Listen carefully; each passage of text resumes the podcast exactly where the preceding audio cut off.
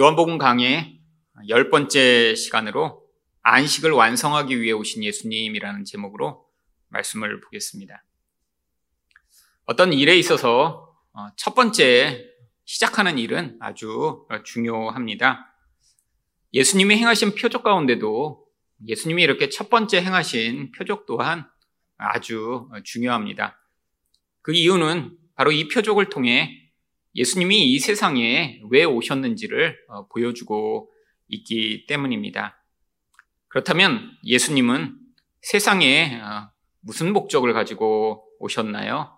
안식을 완성하기 위해 오셨습니다. 1절 상반절 말씀입니다. 사흘째 되던 날 갈릴리 가나에 홀례가 있어. 이 짧은 1절 어, 상반절만 보더라도 바로 이 표적이 예수님이 바로 안식을 행하기 위해 행하신 것이라는 사실을 보여주는 힌트들이 있습니다.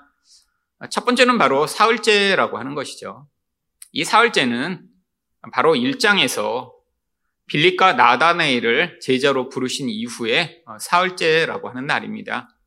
그런데 1장에는 계속해서 시간을 이야기하는 설명들이 나오고요. 그래서 그 시간의 개념들을 다 더하고 나면 이 사흘째가 바로 7일째 안식일째의 날이죠. 요한복음 1장에서는 바로 창세기 1장처럼 하나님이 이 세상을 만드실 때 바로 먼저 틀을 세우시고 그 안에 내용물을 채우시고 그 마지막 7일째 안식하셨듯이 바로 요한의 증언을 통해 예수님이 누구신가를 우리에게 가르쳐 주는 그 바른 틀이 세워지고요. 그 안에 바로 예수님의 제자들이 채워져 하나님과의 그런 관계를 맺게 되는 바로 그 이야기가 나온 뒤에 바로 이 사흘째가 그래서 안식하는 날인 것입니다. 또한 여기 혼인잔치라고 하는 것은 또한 인간에게 가장 큰 기쁨을 상징하는 날이죠. 사실 결혼해서 제일 흥분되고 가장 기쁜 날은 뭐 결혼해서의 그런 삶보다는 결혼식을 준비하고 그 결혼식 날일 것입니다. 이 성경에서도 이 결혼식은 항상 가장 큰 기쁨을 가져오는 날이죠. 근데 바로 이 기쁨이 안식을 누리는 상태를 의미합니다. 안식이란 게 무엇인가요? 여러분 내 안에 평안함과 만족과 그 모든 충만함으로 말미암아 참 그 결과들을 누리는 것이 안식이죠. 결국 이 사흘째 이 혼례의 날에 어떤 일이 일어난다는 한 것은 이것이 바로 예수님이 구약에서 하나님이 안식을 통해 우리에게 보여주시고자 한 것을 바로 이 예수님을 통해 우리에게 똑같이 재현하시고자 하는 목적이 있는 것입니다. 바로 그날 어떤 일이 일어났나요? 1절 하반절부터 2절을 보시면 예수의 어머니도 거기 계시고 예수와 그 제자들도 홀례의 청함을 받았더니 아마 이 결혼식은 예수님과 아주 가까운 아마 친척의 결혼식이었을 가능성이 높습니다. 아, 그래서 예수님의 어머니도 단순한 손님으로 가 계신 것이 아니라 그 하인들도 다 알고요. 또 거기서 아주 중요한 역할을 하고 있는 것을 알 수 있죠. 아, 그러니까 친척이니까 예수님도 초대를 받았고요. 또한 예수님과 함께 있던 그 제자들도 이 결혼식에 초대를 받은 것입니다. 하지만 이 결혼식은 고대에 있어서 사람들에게 이렇게 즐거움의 거리가 별로 없고 또 맛있는 것을 먹을 수 없는 바로 그런 곳에서는 정말 어쩌다 한번 벌어지는 그 지역의 가장 큰 기쁨의 날이었습니다. 아, 지금도 이 동남아나 또 이런 나라에 가면 이런 결혼식 날, 뭐 그 집안 사람만 이렇게 결혼식을 하고 많아요. 한 마을 전체가 다 축제가 벌어집니다. 결혼식 하는 신랑 신부가 마을 전체를 돌아다니며 행렬을 하고요. 꽃을 뿌리고 사람들은 즐거워 춤을 추며 모든 사람들이 그 기쁨을 함께 누리고자 하죠. 바로 그래서 이렇게 가장 큰 기쁨과 가장 큰 행복한 날에 그런데 위기가 발생합니다. 바로 3절 상반절입니다. 포도주가 떨어진지라. 사실 이게 우리한테는 아, 뭐 이렇게 큰 일인가? 포도주 대신에 콜라나 뭐 다른 거를 먹으면 되지라고 생각할 수 있지만 여러분 당시의 상황에서는 이 포도주가 거의 유일한 사람들에게 공급할 수 있는 가장 중요한 그런 기쁨을 상징하는 그런 도구였습니다. 이 포도주가 결혼식에서 얼마나 중요했냐면 만약에 이렇게 결혼을 주최하는 측에서 포도주를 제대로 준비하지 않아 잔치 중간에 포도주가 떨어지면 그 잔치에 참여한 사람들이 이 신랑 신부를 고소할 수가 있었고요. 또 고소를 해서 이런 엄청난 벌금을 내고 또한 마을 전체적으로 수치를 당할 수 있는 그런 아주 심각한 상황이 된 것입니다. 아니, 인생에서 가장 큰 기쁨의 날을 이렇게 맞이했는데 이게 이 신랑 신부에게는 지금 엄청난 정말 위기 상황으로 도래한 것이죠. 여러분, 다른 기쁨의 수단들이 없던 이 고대에 정말 이 포도주를 마시고 같이 춤을 추고 노래를 하며 어, 정말 함께 어우러지는 이런 아주 좋은 기회에 아, 그것들을 정말로 보증할 수 있는 이 포도주가 떨어졌다니요. 여러분 성경에서도 이 포도주는 그래서 항상 기쁨을 상징합니다. 그래서 포도주가 없다면 사람에게 모든 기쁨이 다 사라진 것처럼 설명을 하죠. 이사야 24장 11절 말씀을 보시면 포도주가 없으므로 거리에서 부르짖으며 모든 즐거움이 사라졌으며 땅의 기쁨이 소멸되었도다. 여러분 포도주 하나 없다고 사실 이렇게 막 사람들이 부르짖고 즐거움이 사라지고 기쁨이 소멸된 것은 아닙니다. 하지만 이 포도주가 상징하는 게 뭐죠? 이런 잔치요.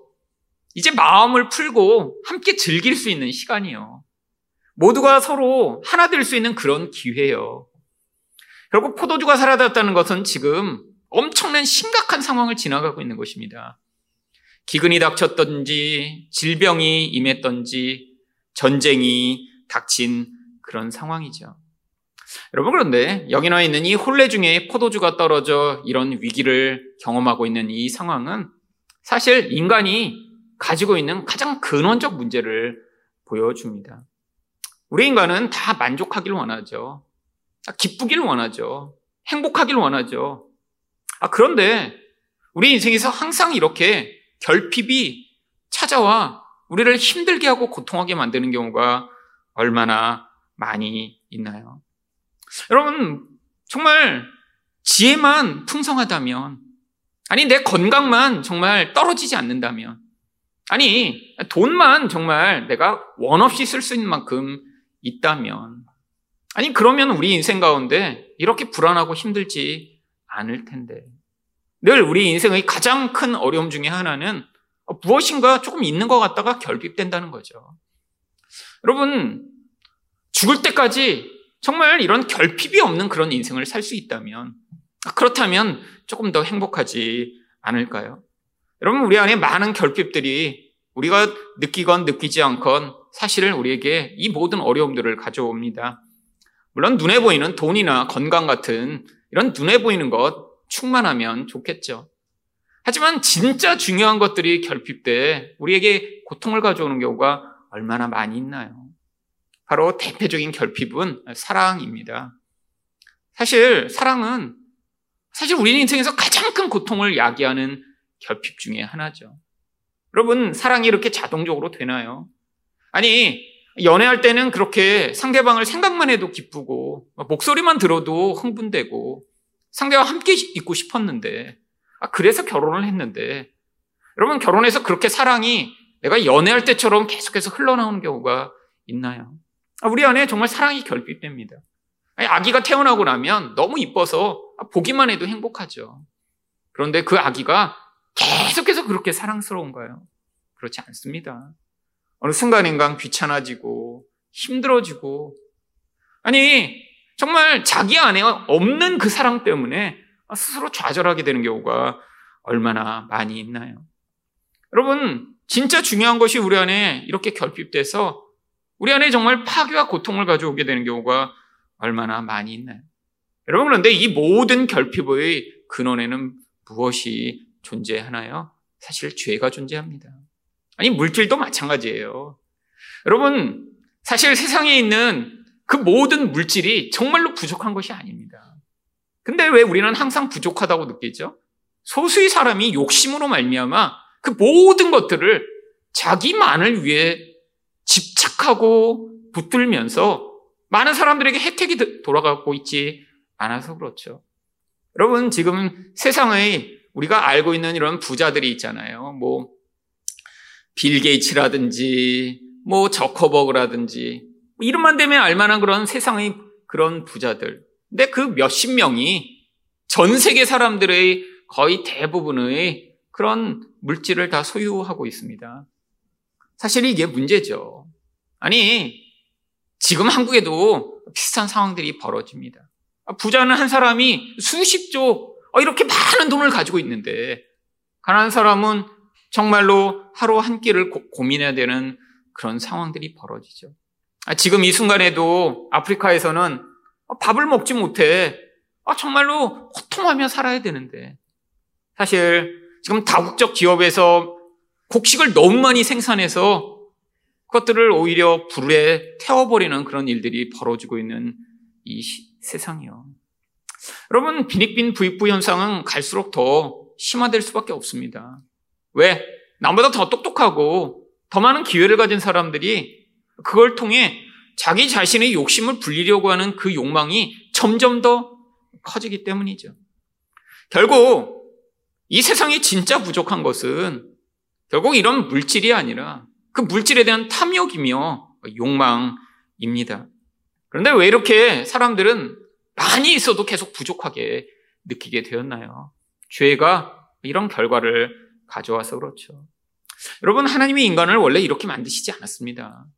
원래 인간이 그렇게 갈망하는 그 기쁨, 만족, 행복, 아, 그리고 그 사랑의 상태.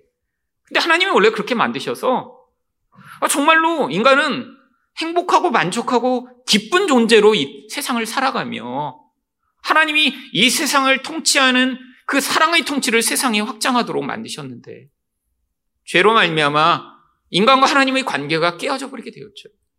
이게 바로 하나님이 인간을 이런 온전한 관계의 틀 안에 넣으셨는데 그 틀이 깨어져 버린 것입니다.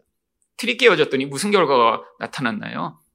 이 깨어진 틀 안에 이제 생명이 담길 수 없게 돼서 인간은 끝이 없는 혼돈과 공허 가운데 빠지게 된 것이죠. 여러분, 이게 바로 이 모든 문제의 원인입니다. 죄가 인간을 이렇게 갈망하게 만들고, 결핍하게 만들고, 끊임없이 고통하게 만들어 아, 무엇인가 끊임없는 쉼을 갈망하는 상태가 되도록 만든 것이죠. 결국 안식은 언제만 우리가 얻을 수 있나요? 바로 이 죄 문제가 해결돼야 안식이 찾아와요. 죄가 해결돼 하나님과의 관계가 바로 세워지고 아, 그래서 다시 우리 안에 이 하나님의 축복이 부어질 때이만 아, 우리는 만족할 수 있습니다. 아, 우리가 부족하다고 하는 그런 눈에 보이는 것들이 좀 많아지면 그러면 우리가 정말 안식한다고 할 수 있나요? 아니요. 제가 볼 때 아니 일정 수준까지는 정말 필요한 수준이 있겠죠. 하지만 그 이상을 아무리 많이 가져도 사실 별 소용이 없습니다. 사실 우리의 만족은 얼마나 많이 풍성한가에 달려있는 것이 아니라 얼마나 그것을 가지고 내가 만족할 수 있는 그 깊은 갈망에 있는 것이죠. 여러분 사실 지금 뭐 짜장면 이렇게 먹는 게 막 고민되시고 그런 분은 안 계실 거 아니에요. 제가 어려서만 해도 짜장면 먹는 거 굉장히 큰 일이었습니다. 엄마한테 막 여러 번 졸라야지. 그러면 큰맘 먹고 우리가 짜장면 먹자. 어려서 그렇게 먹었어요. 여러분 그런데 요즘 아이들 그렇게 막 졸라야 먹나요? 엄마 내 생일날은 꼭 짜장면 사줄 거지? 탕수육도 먹으면 정말 나는 천국에 갈 것 같아. 뭐 이런 애들이 그런 말 하는 경우가 어디 있어요? 아, 또 짜장면이야? 뭐 이런 게 일반적 반응입니다. 또 짜장면이야. 여러분 너무 풍요해졌잖아요. 아니 그래서 시킬 때 그냥 짜장면만 시키시나요? 대부분 탕수육을 곁들여 먹습니다. 아, 옛날이면 정말 황제의 밥상이죠. 황제의 밥상. 근데 여러분 진짜 기억을 더듬어 가보시면 사실 옛날에 그 짜장면 하나 먹었을 때가 훨씬 맛있는 기억으로 남아 있어요. 여러분, 이 짜장면에 대한 열망, 저도 가지고 있습니다. 사실, 제가 초등학교 2학년 때인가, 이제 제가 반장이 됐어요. 근데 공약을 뭐로 걸었냐면, 저를 반장으로 뽑아주시면 제 생일날 전부 초대해서 짜장면을 사주겠습니다. 그랬더니 완전 몰표가 나온 거예요. 그래서 2등으로 나온 사람은 한 표도 못 받고 저만 다 받았어요. 거의 그냥 100%. 반에 한 70명인가 있는데 그냥 70명이 저를 다 찍은 거예요. 근데 이제 그때부터 걱정이 생기기 시작했습니다. 70명을 어떻게 짜장면을 사줘요? 요즘처럼 뭐 인원이 뭐 한 30명, 20명 되면 그런데 그래갖고 뭐 약속을 했으니까 이제 마침 제 생일이 이제 얼마 지나지 않아 돼서 아이들한테 얘기했습니다. 이제 약속을 했으니까 어머니한테 이제 말을 했더니 그럼 짜장면 다 뭐 해도 되니까 이제 중국집 하나를 이렇게 다 오라고 하는 거예요. 근데 오라고 해도 이렇게 다 오겠어요? 제 생각은 그랬어요. 그래갖고 어머니가 그럼 쫑깃집을 준비하실 테니까 아이들한테 끝나고 올 수 있는 사람만 오면 내가 이제 짜장면을 대접하겠다. 그렇게 해서 했는데 반에서 한 명도 빼놓지 않고 다 왔습니다. 그리고 중국집에 다 못 들어가갖고 절반은 복도에서 기다리고 절반은 먹고 그리고 이제 교체해서 먹고 그렇게 먹었어요. 중국집 아저씨도 막 이런 적 처음이라고. 여러분 지금 생각해보면 여러분 아이들한테 뭐 짜장면 사준다고 그러면 애들이 그렇게 막 다 찍고 막 다 오고 그럴까요? 안 그렇습니다. 여러분 그때는 그 짜장면 하나 그렇게 귀했으니까요. 아 그리고 그게 기쁨으로 남아있겠죠. 아 평소에 못 먹는 거 참 좋은 거다. 여러분 하지만 우리 기쁨이 왜 자꾸 줄어드나요? 여러분 좋은 것이라고 자꾸 해봤는데 그 만족이 자꾸 줄어들어서 그렇습니다. 이게 물질적인 것으로 채우려고 하는 모든 결과죠. 여러분, 확실히 옛날보다 우리는 더 잘 살게 됐잖아요. 더 좋은 차를 타고, 더 쾌적한 환경에 살고, 더 좋은 옷을 입고, 아니, 정말 예전에는 상상도 못할 풍요를 모두가 누리고 있는데, 사람들의 불만족은 훨씬 더 증가합니다. 훨씬 더 불안하고, 훨씬 더 배고프죠. 왜? 바로 우리 안에 진짜 이 갈망이 영적으로 채워져야 하는데 눈에 보이는 것 이런 것들로 자꾸 채우려고 하다 보니까 그 갈망이 우리 안에서 자꾸 병들어가고 있는 거예요. 아픈 사람한테 진짜 그 사람을 치료할 수 있는 치료제를 줘야 되는데 엉뚱한 것을 계속 주고 있으니까 사실 점점 더 병들어가고 있는 것이죠. 여러분 바로 이것을 위해 예수님이 이 땅에 오셨습니다. 그런데 사실 이 다음에 벌어지는 일은 사실 조금 이해하기 어려운 그런 과정이 나옵니다. 왜냐하면 갑자기 3절 하반절에서 예수님의 어머니 마리아가 뭐라고 얘기하나요? 예수의 어머니가 예수에게 이르되 저들에게 포도주가 없다 하니. 사실 예수님이 이전에도 뭐 이렇게 기적을 자주 행하셨으면 충분히 이렇게 이야기를 할 만하죠. 뭐 집에서도 엄마가 예수야, 어, 우리 밀가루 떨어졌는데? 그럼 예수님이 아, 조금만 기다리세요. 근데 툭툭툭툭 하더니 어머니, 그들이 보니까 밀가루가 막 한 포대씩 생겨. 아니, 이게 근데 아주 뭐 허무맹랑한 이야기인가요? 아니, 구약이, 구약에서 그런 일이 있었잖아요. 엘리야가 아, 바로 그런 과부 집에 들어가 끊이지 않고 밀가루와 기름을 생산하게 만드는 그 일. 아니, 예수님도 하실만 하지 않아요?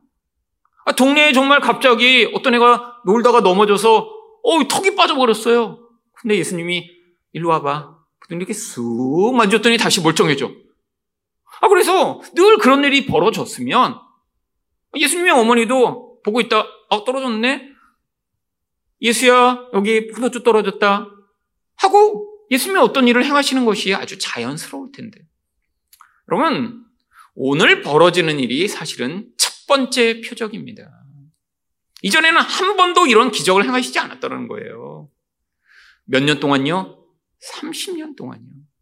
아니, 그냥 평범한 아이처럼 잘하셨어요. 아, 물론, 우리들이 키우는 아이들과는 달랐겠죠. 우리들이 키우는 아이들처럼 욕심내고 싸우고 동생 거 뺏어먹고 막 약 올리고 이런 건 안 하셨겠죠. 아, 근데 아이들 가운데도 좀 착한 아이들 있잖아요. 엄마 말 잘 듣고, 좀 착하고 엄마 도우려고 하고, 아니, 뭐, 그 정도 수준이었겠지. 뭔가 예수님이 기적도 보이시고, 뭐, 뭐 급한 일이 있으면 엄마 금방 갔다 올게. 막 하늘을 날았다가 막 오고 막 이러셨어야. 예수님의 엄마도 보면서, 아, 요번에는 이거 부탁해도 뭐 쉽겠지. 하는데, 아무런 그런 일이 없이 30년 동안 그냥 살았어요. 근데 왜 부탁한 것일까요? 이전에 무슨 그래도 이 마리아가 기대할 만한 일이 벌어졌습니다. 무슨 일이죠? 예수님이 갑자기 사라지시더니 광야에 들어가 40일을 금식하시고 어, 그리고 요단강에가 세례를 받으신 후에 제자들을 데리고 오신 거예요. 여러분, 사실 예수님과 같은 이런 형편과 상황이 있는 사람이 이 제자를 건리한다는 것은 사실 아주 이상한 일입니다. 왠지 아세요? 그러면 이 제자가 누군가 되겠다고 하는 건 단순히 공부를 배우는 게 아니라 내가 당신의 삶을 계속 따라다니며 당신의 모든 것을 전수받아 당신과 같은 사람이 되겠습니다라고 하는 그런 결단이 있기 때문에 이런 어떤 유명해지는 랍비가 아니고는 이 제자들을 거느리기가 쉽지가 않아요. 아니 그런데 예수님이 무슨 유명한가요? 뭐 학식이 이렇게 이전에 알려진 분이신가요? 아, 뭔가 기적을 행하셨나요? 그것도 아닌데 갑자들이 여러 명의 제자들이 생겼습니다. 아, 예수님의 어머니가 깨닫기 시작한 것이죠. 아, 정말로 30년 전에 이 예수가 태어날 때 있었던 그 놀라운 일들. 여러분, 시간이 오래 지났지만 예수의 어머니 마리아는 생생하게 기억하고 있을 것입니다. 어느 날 천사가 나타나 내가 처녀의 몸으로 잉태하여 아들을 낳을 것이다 라고 얘기했던 바로 그 순간. 또 마옥간에서 아이가 태어났는데 아 이렇게 목자들이 천사들이 나타나 우리를 인도했다고 와서 아이에게 경배하고 절했던 그 순간. 또한 동방에서 온 박사들이 황금과 몰약과 아 이런 예물들을 가지고 경배하며 왕이 태어나신 것을 우리가 보고 왔나라고 고백했던 그 순간. 여러분, 그 순간을 이 마리아는 절대 잊지 못할 거예요. 근데 문제는 30년이나 시간이 흐른 것이죠. 여러분, 이때가 바로 이분이 하나님이 약속하신 것들을 드러낼 때인가? 라는 생각을 한 것입니다. 이제 제자들도 왔고, 이제 뭔가 시작될 때가 아닌가? 그런 기대감으로 예수에게 이야기를 한 거죠. 근데 예수님이 아주 또 이상한 반응을 하십니다. 4절 상반절입니다. 예수께서 이르시되 여자여 나와 무슨 상관이 있나이까? 여러분 지금이나 고대나 사실 어머니를 향해서 어떤 경우에도 여자라고 부르는 경우는 거의 없습니다. 물론 이 여자가 이렇게 불렀다고 해서 뭐 이게 아주 나쁜 표현이거나 그런 건 아니고요. 당시에 나이든 이런 여성을 향해 이렇게 이제 부르는 그런 호칭이죠. 아, 그래서 뭐 제가 고대에 살았다면 뭐 저보다 나이 많은 그런 분을 향해 여자요 이렇게 부르며 이름을 부를 때 흔히 사용하는 이름 대신 사용하는 그런 표현입니다. 아, 근데 엄마를 향해서 이렇게 부르나요? 집에서 어머니를 향해 여자요, 뭐 아주머니 이런 표현 안 하죠. 아, 엄마라고 부르다가 어머니라고 부를 수는 있죠. 아니 근데 왜 갑자기 예수님이 자기 어머니를 향해 아, 이렇게 여자여라고 부른 것일까요? 더 이상한 건 무엇이죠? 나와 무슨 상관이 있나이까? 근데 이제 원문은 아주 단순하게 되어 있습니다. 그냥 원문은 세 단어로 되어 있는데요. 나와 당신 사이에 무엇? 그냥 이렇게 되어 있어요. 그래서 그냥 원문을 그냥 읽으면 나와 당신 사이에 무엇? 이렇게 되어 있어요. 근데 이제 이게 관용어로 여기 나와 있는 이 한글 해석처럼 이게 도대체 나와 무슨 상관이 있습니까? 라고 표현할 때 쓰는 그런 히브리적 표현이라고 합니다. 왜 갑자기 이런 이야기를 한 거죠? 여러분, 바로 예수님이 이제는 어머니와 공적 관계로 관계를 맺기 시작했음을 보여주는 것입니다. 이제까지는 정말로 어머니였어요. 나의 육적 어머니였어요. 근데 예수님이 이 첫 표적, 아니, 바로 이렇게 세례를 받으시고 이 자리에 서신 바로 그 순간부터 예수님은 바로 그 어머니와 이제는 그런 인간적 혈연 관계를 넘어선 영적 관계가 있으심을 보여준 것이죠. 근데 이 일이 나와 관계가 무슨 관계가 있냐라고 말씀하신 것은 사실 뒤에 나오는 이유 때문입니다. 4절 하반절을 보시면 내 때가 아직 이르지 아니하나이다. 여러분 요한복음에서는 이 때는 아주 중요합니다. 여러 번이 사용되는데요. 그때마다 어떤 특정한 시점을 가르치고 있죠. 요한복음 13장 1절을 보시면 6월절 전에 예수께서 자기가 세상을 떠나 아버지께로 돌아가실 때가 이런 줄을 아시고 이 때라고 하는 이 헬라어를 통해 바로 예수님의 죽음의 순간을 계속해서 이야기를 하고 있습니다. 요한복음 전체가 바로 그 순간을 위해 이렇게 마치 클라이막스로 달려가고 있는 거예요. 바로 이때, 근데 이 죽음의 때와 포도주가 떨어져서 포도주를 만드는 것과 도대체 무슨 관계가 있는 것인가요? 아주 밀접한 관계가 있습니다. 예수님이 죽음의 순간에 포도주를 만드셔야 되는데 미리 만드실 그때는 아니라는 거예요. 왜죠? 바로 이 죽음이 자기의 피로 우리들에게 포도주를 공급하실 바로 그때임을 보여주고 있기 때문이죠. 여러분 구약에서부터 하나님은 바로 메시아가 오시면 포도주를 풍성하게 공급하실 것을 약속하고 있습니다. 예레미야 31장 12절을 보시면 그들이 와서 시온의 높은 곳에서 찬송하며 여호와의 복, 곧 곡식과 새 포도주와 기름과 어린 양의 때와 소위 때를 얻고 크게 기뻐하리라. 그 심령은 물된 동상 같겠고 다시는 근심이 없으리로다 할지어다. 여러분 이제 결핍이 없대요. 단순히 포도주만이 아니라 곡식도 많고 기름도 풍성하고 양과 소도 많대요. 모든 풍성함. 근데 이 풍성함이 뭘 보여주죠? 바로 이제 우리의 걱정과 근심이 사라진 바로 그날. 이게 바로 구약 성경이 얘기하는 메시아가 임하실 때입니다. 바로 그때 이렇게 새 포도주가 공급돼 하나님의 하나님 백성들을 기쁨으로 채워 주시겠대요. 여러분, 근데 이 기쁨이 어떻게 회복된다고요? 죄 문제가 해결돼야 회복된다고요. 여러분, 우리가 지금 어떤 문제에 시달린다고 생각해 보세요. 몸이 아파요. 그래서 그 몸만 아픈 곳에서 우리가 건강하게 되면 그럼 금방 기뻐지나요? 여러분, 일시적입니다. 아, 지금 돈 문제가 너무 심각해서 그 돈 문제가 잠깐 해결되면 일시적이죠. 아, 하루 이틀 정말 기쁠 수 있어요. 근데 그게 다시 찾아옵니다. 여러분, 제가 이 교회를 개척하기 전에 20년 동안 경험한 거예요. 여러분, 20년 동안 정말 늘 결핍에 시달렸습니다. 뭐, 몸도 맨날 아팠고, 돈도 맨날 없었고. 정말 지독히 없었죠. 제 인생은 그냥 거지였어요. 내 스스로 나를 정말로 어떻게 살게 만들 수 없는 그런 존재. 아, 근데 정말 그런 고통이 가운데 가끔씩 누군가 돈을 주시기도 하고, 아니, 뭔가 나를 기쁘게 하는 그런 일들이 벌어집니다. 근데 문제는 그 순간에 끝인 거예요.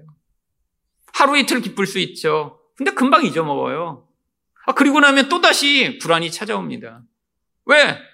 완벽한 그 자유를 얻게 되는 그 근원적 만족이 주어진 게 아니기 때문에 내 안에서 온전한 믿음이 싹튼 게 아니고 그런 상황을 통해서 경험되는 것은 믿음을 줄 수 없다라는 걸 깨달았어요.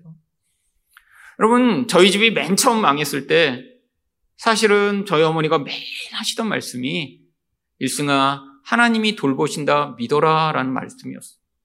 우리 어머니는 믿으셨던 것 같아요.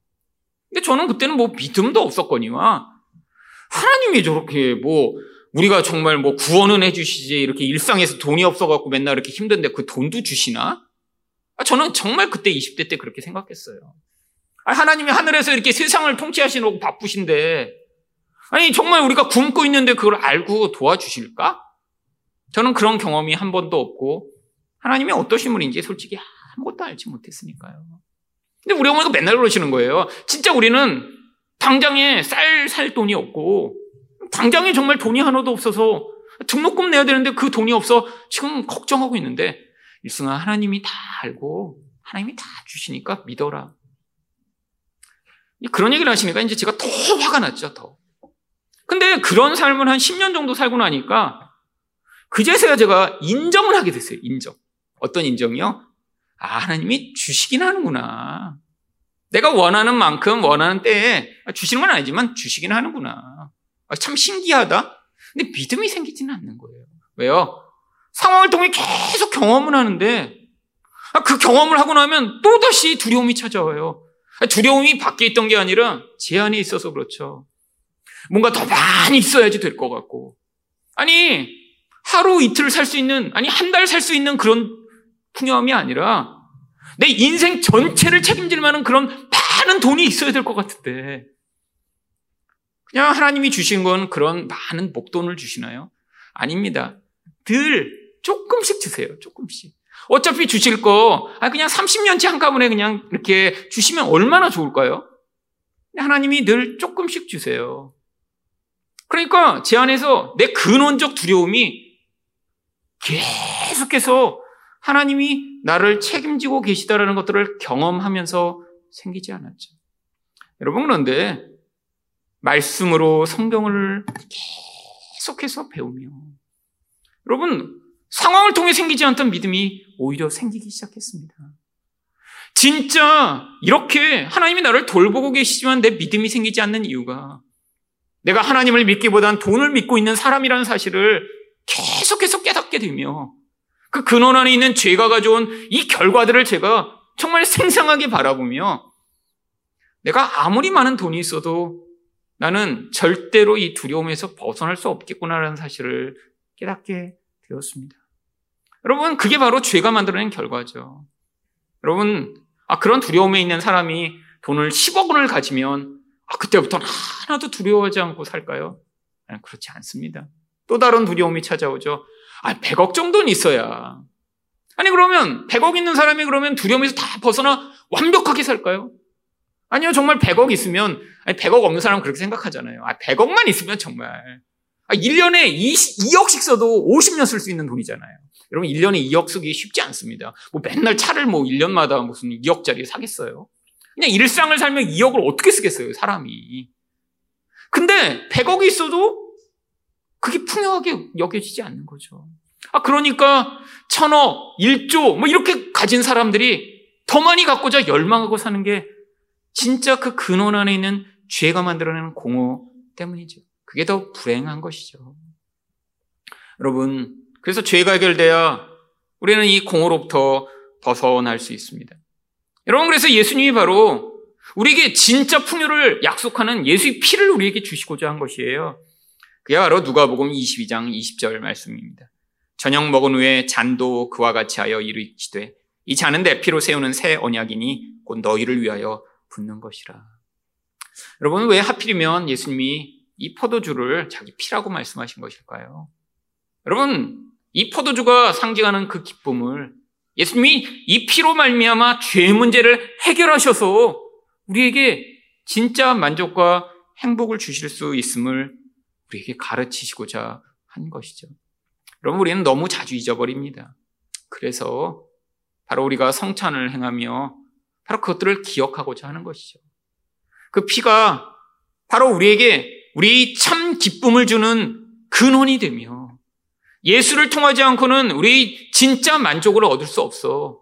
우리가 정말 예수를 믿어야 된다는 사실을 다시 반복해서 기억하기 위해 우리가 성찬을 행하는 것입니다.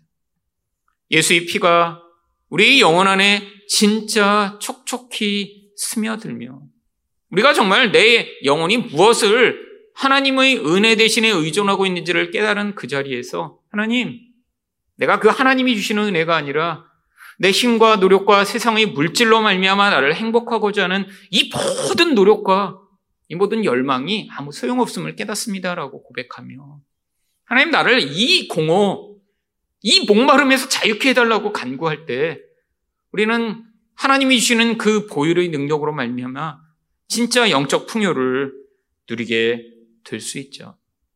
여러분, 예수님이 이렇게 말씀하셨는데 마리아는 포기하지 않습니다. 그래서 5절에 뭐라고 이야기하나요? 그의 어머니가 하인들에게 이르되 너희에게 무슨 말씀을 하시던지 그대로 하라. 지금 마리아는 예수님의 이야기를 잘 이해하지 못했어요. 아니 뭐 무슨 자기 때가 안 돼서 포도주를 지금 안 만든다고? 마리아는 어떻게 이해한 것일까요? 아, 예수님이 이제 뭔가 하실 수 있나 보다. 근데 때만 안 됐다고 하니까 내가 조금 이렇게 푸시를 하면 아 그러면 지금이라도 할 수 있는 거 아니야?